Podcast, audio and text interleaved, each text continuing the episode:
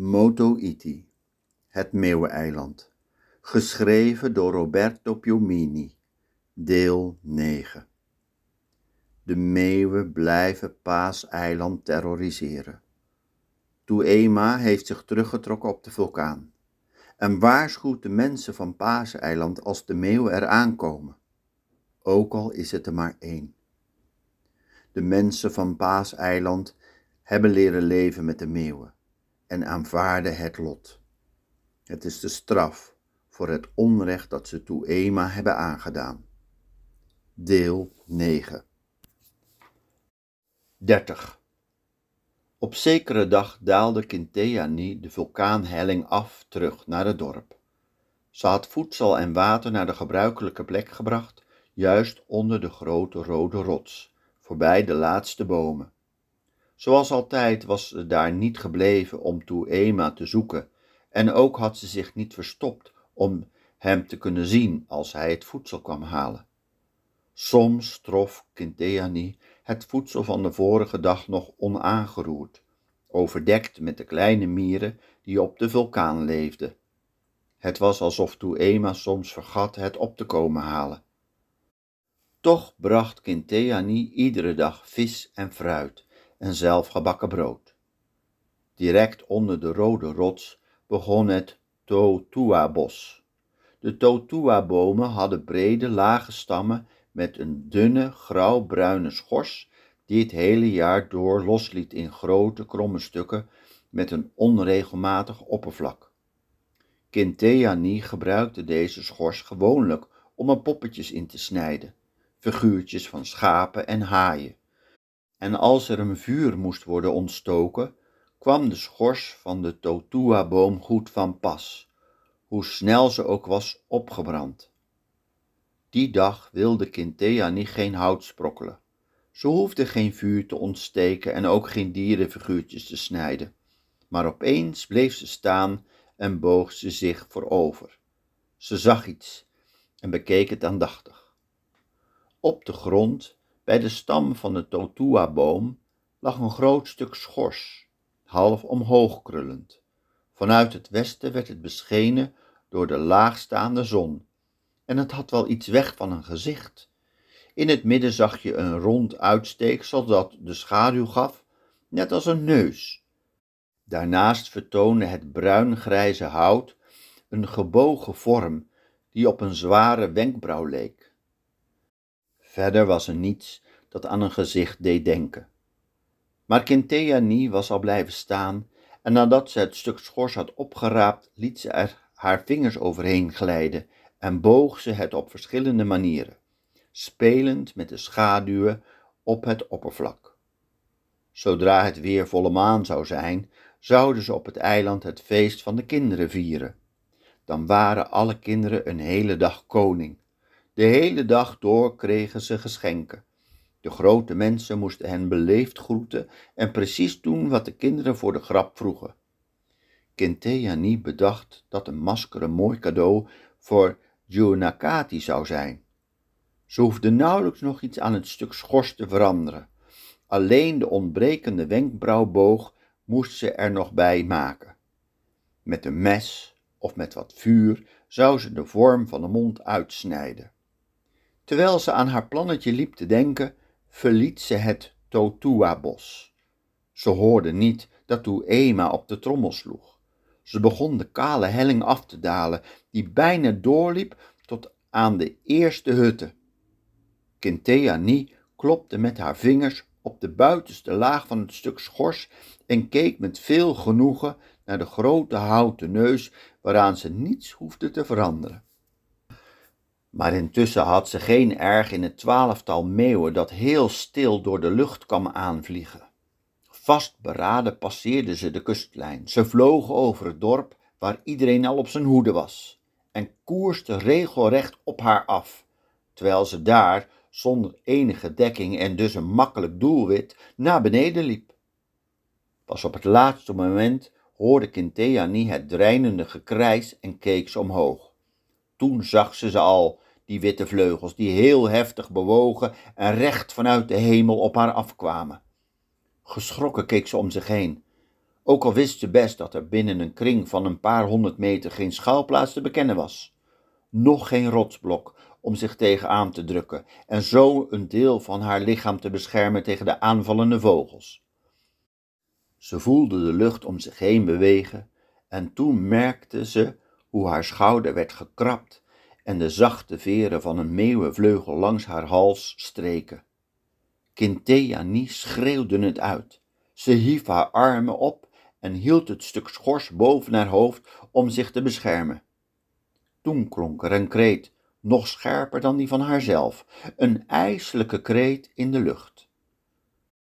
De vrouw was op de grond gaan liggen, ineengedoken, en met dat armzalige schild boven haar hoofd.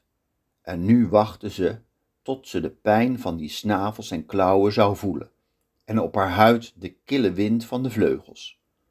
Maar de pijn bleef uit, er kwam niets, en die harde, ijselijke kreet hield eerst nog wel even aan, maar werd toen toch minder en stierf tenslotte weg in de verte. Kintea-Ni hief het hoofd op en keek. De meeuwen waren al ver weg. Ze vlogen niet meer in een vaste formatie, maar in wanorde, als over een onzichtbare spiraalvormige glijbaan. Ze krijsten in hun vlucht en botsten tegen elkaar aan. Zo hadden ze zich nog nooit gedragen. eenendertig. Kintea-Ni werkte aan het masker en dacht intussen na. Met een kort mesje bracht ze in het stuk schors het ontbrekende oog aan. De beide gaten van de dikke neus maakten ze wat wijder. Ze sneed de smalle mond uit en intussen dacht ze na. De mond maakte ze niet droevig, maar ook niet glimlachend, want ze vond dat het masker niet moest lachen of huilen, maar heel goed moest luisteren naar het woelige leven. Vervolgens verfde ze het masker helderrood, door er vele lagen op aan te brengen van het sap van de chumo-bessen, die wrange besjes die in de lente de struiken kleur gaven. Intussen dacht ze na. Het werd een mooi masker, glanzend rood, en Kintea-Ni bedacht dat ze nu ook nog echt haar zou kunnen bevestigen aan de rand van het voorhoofd, om het helemaal af te maken. Dit overdacht ze zo al, en nog andere dingen. Toen vanaf de vulkaan het getrommel klonk, tegen zonsondergang, rende Kintea-Ni naar haar hut. Maar niet om zich daar in veiligheid te brengen, ze ging gauw het rode masker halen en wat vruchten. En terwijl iedereen het druk had met zijn eigen zaken, begon zij tussen de hutten heen en weer te lopen. Op haar ene handpalm hield ze twee grote zoete chumo's, zo rijp dat ze van helder rood al kastanjebruin begonnen te worden. Met haar andere hand hield ze het masker tegen haar borst en zo liep ze daar. De meeuwen kwamen snel aangevlogen in een bende van wel meer dan twintig. De laatste tijd kwamen ze steeds in grotere groepen. Hun aanvallen werden feller en de verdediging van de eilandbewoners was er niet meer tegen bestand. Misschien was het gewoon zo dat de meeuwen van Motoiti in aantal waren toegenomen en was daardoor het vijandelijke leger groter geworden. De krijsende bende verspreidde zich snel boven de hutten. De vogels troffen de hut van Pitoyea, vernielden het dak van die van Kueketi, stortten zich woedend op de lege verlaten hut van Kontuak. Ze stalen het fruit en de vis van Kintea-Ni's vader en de biggetjes van Toetai-tai werden de stuipen op het lijf gejaagd, zodat ze alle kanten uitstoven, kriskras het dorp door. Eén van die biggetjes stief, door de snavels of van de angst, en met een bebloed vel bleef hij liggen bij de hut van Uwitenea. Maar er was geen meeuw die Kintea-Ni aanviel, terwijl deze toch zonder enige bescherming rondliep, in fladderende kleren en met op haar handpalm de geurige bessen. Integendeel, terwijl ze daar zo liep, ontstond er een soort van veilige ruimte om haar heen, een cirkel waarbinnen de meeuwen niet durfden te komen. Krijsend en klapwiekend hielden ze halt bij de onzichtbare grenzen van deze ruimte. Ze vlogen weg, alle kanten uit. Toen de aanval voorbij was, kwamen de mensen weer naar buiten, met berustende, bijna onverschillige gezichten, om na die enorme chaos de boel op te ruimen en te herstellen. Maar Kintea-Ni at nog steeds gave vruchten op en liep naar het strand en dacht na. Met haar linkerhand hield ze nog altijd het masker voor haar borst en ze streek er met haar vingers overheen, zoals je dat doet met het gezicht van iemand van wie je houdt. Toen gooide ze de ruwe pitten van de bessen in zee en liep naar de hut van de gemeenschap, waar de oudsten in stilte bij elkaar zaten en geitenmelk dronken. Kintea-Ni groette hen en sprak. Toen ze was uitgesproken, zaten de oudsten haar zwijgend aan te kijken, met hun ogen samengeknepen in het licht van de ondergaande zon. Je zegt vreemde dingen, zei Otuti, die nu heel oud was en niet lang meer zou leven. En wij weten niet of we je woorden kunnen geloven of dat we ze moeten beschouwen als een van die liedjes die je zong toen je zo ongelukkig was. Maar later is gebleken dat het geen liedjes van waanzin waren. Kintea-Ni zweeg en intussen streelde ze haar rode masker. Wat jij zegt is iets dat bewezen kan worden, zei Toetati. Als het maar een fabeltje is, dan waait het weg op de wind en de oren zullen zich niet eens meer herinneren het te hebben gehoord. Ja, zei Otuti, we zullen het zien zo gauw de meeuwen weer terugkomen. De maskers die hier hangen zullen we toevertrouwen aan een paar jongeren. Dan zullen we zien wat er gebeurt. Kintea-Ni stond op en groette de oudste. Ze bedacht dat ze voor Gionakati een ander masker zou maken, waarvoor ze een kleiner, een dunner stuk schors zou kiezen. Een kindermaskertje. Dat wat ze nu in haar handen hield, zo groot, zo ruw en zo rood, wilde ze aan Tou-Ema geven, haar vriend, die eenzaam leefde op de hellingen van de vulkaan. tweeëndertig. Het was dus aan Kintea-Ni te danken dat de Paaseilanders erachter kwamen hoe ze zich tegen de meeuwen konden beschermen. Er werden heel wat proeven genomen en merk, men merkte dat de vogels doodsbenauwd wegvluchtten zodra ze de maskers zagen. Niemand vroeg zich af waarom dat was. Het ongeluk was onvermijdelijk geweest en nu werd de nieuwe ontdekking als even vanzelfsprekend aanvaard. Wij zijn nieuwsgieriger dan die vredelievende eilandbewoners, maar toch valt er voor ons niet veel meer te ontdekken in deze geheimzinnige zaak. We kunnen naar een paar feiten kijken en dan naar een pa- paar conclusies trekken. Het bleek namelijk zo te zijn dat de vogels niet zozeer schrokken van de vreselijke uitdrukking van de maskers of van hun felle kleuren.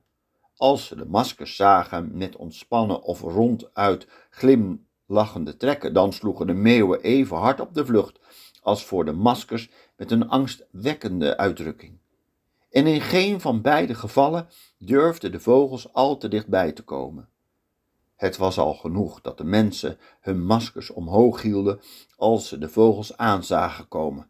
Dan schoten ze geschrokken weg en vulden ze het vredige luchtruim met allerlei kreten. Het waren dus de maskers, hoe dan ook, die de dieren afschrikten. En we zitten er misschien niet al te ver naast als we denken dat die schrik louter en alleen werd veroorzaakt door een starre onbewegelijkheid. De meeuwen kenden het mensengezicht als bewegelijk, veranderlijk gezicht, nooit ontoegankelijk. Niets ter wereld is zo rijk aan afwisseling. Met hun scherpe ogen waren de meeuwen altijd direct in staat om uit een rimpeling op het water een verandering van de windrichting af te leiden. En ook het gezicht van een slapend mens was nog vol veranderingen, bewegingen, aanduidingen van een glimlach of van pijn. Maar op het hout van de maskers, die toch ook mensengezichten waren, zag je geen veranderingen. Dit was misschien waardoor de schrik ontstond. Hoe het ook zij, de Paaseilanders vroegen zich niks af. Ze hadden de macht van de maskers ontdekt en maakten er gebruik van. Er kwamen steeds meer maskers. Als al gauw had iedereen er een. Kinderen net zo goed als grote mensen. Maskers van hout, van boomschors en ook van bladeren. Er waren eenvoudige en ingewikkelde, met versieringen van stro of van veren of zonder versieringen. Ze waren zo groot als een echt gezicht of zelfs wel driemaal zo groot. Al gauw was er op het eiland helemaal niemand meer die er geen had. In het begin bewaarden ze ze in de hutten, steeds bij de hand voor als vanaf de vulkaan de trommelslagen klonken. Toen kwam iemand op het idee het ding bij zich te dragen, op de heup, aan een touwtje of om de hals als een enorme medaille. En daar je er op die manier sneller over kon beschikken als het nodig was, ging iedereen dit doen. Het was alsof elke eilandbewoner twee gezichten had. Het ene van vlees, bewegelijk, boven, en het andere van boomschors, onbewegelijk, onder. Ook de kinderen kregen glimlachende maskertjes cadeau, die ze om de hals moesten dragen en waar ze veel mee speelden. Ze hielden het voor hun gezicht, keken door de kijkgaatjes, bliezen door de mondopening en staken er hun tong door. De groteren deden hun masker voor en dan voerden ze dansen uit en schijngevechten. En als de een met de ander bevriend raakte of ze werden verliefd, dan ruilden ze elkaars masker. Niemand op Paaseiland werd nog door de meeuwen aangevallen. En als Tou-Ema's trommel werd gehoord, hoefden de mensen alleen maar hun masker voor te doen en naar de biggetjes te rennen, of naar de vis die te drogen lag, of naar de fruitvoorraden. En dan waren ook hun spullen veilig. Het geweld van de meeuw was door hun schrik nog heviger geworden. En het ontlaadde zich waar het maar, maar kon, op bomen, op alleenstaande hutten, op bouwlandjes. Ze leken gek van woede, maar de mensen werden beschermd door hun maskers. De vissers waagden zich steeds verder uit de kust. Om hun werk niet te hoeven onderbreken, hielden ze steeds maskers van bladeren voor hun gezicht. Ja, zou iemand bij Paaseiland zijn aangekomen en had hij die gemaskerde mannen gezien, voorovergebogen peddelend in hun kano's, dan was hij geschrokken. Daar hoefde je geen meeuw voor te zijn. Maar er kwam niemand daar bij dat eiland, verloren in de oceaan als een blind oog dat in de verte staart.